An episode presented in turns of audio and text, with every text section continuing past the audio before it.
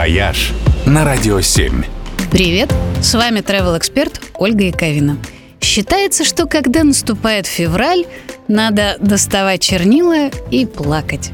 Видимо, чтобы подсластить горечь от наступления самого холодного зимнего месяца, его первый день решили сделать Всемирным днем десертов.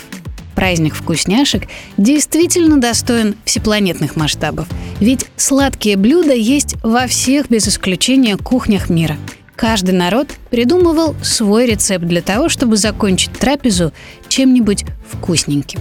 На Руси эти блюда так и называли «заедки», потому что ими заедали настоящую еду. Поначалу, конечно, это были никакие не конфеты с пирожными.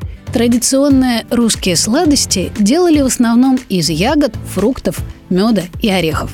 Многие рецепты сегодня, если не совсем утрачены, то основательно забыты. Например, леваши – это такие сладкие пластинки из фруктового теста.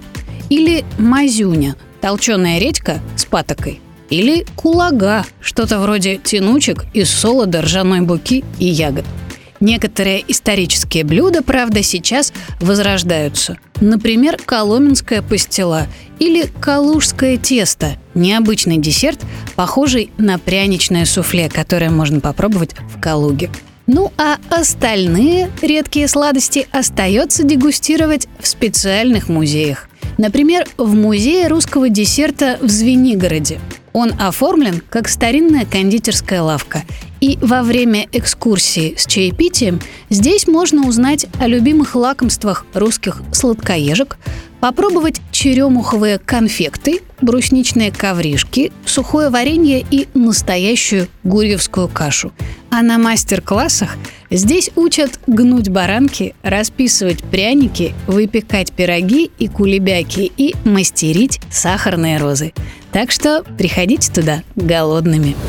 «Вояж» только на Радио семь.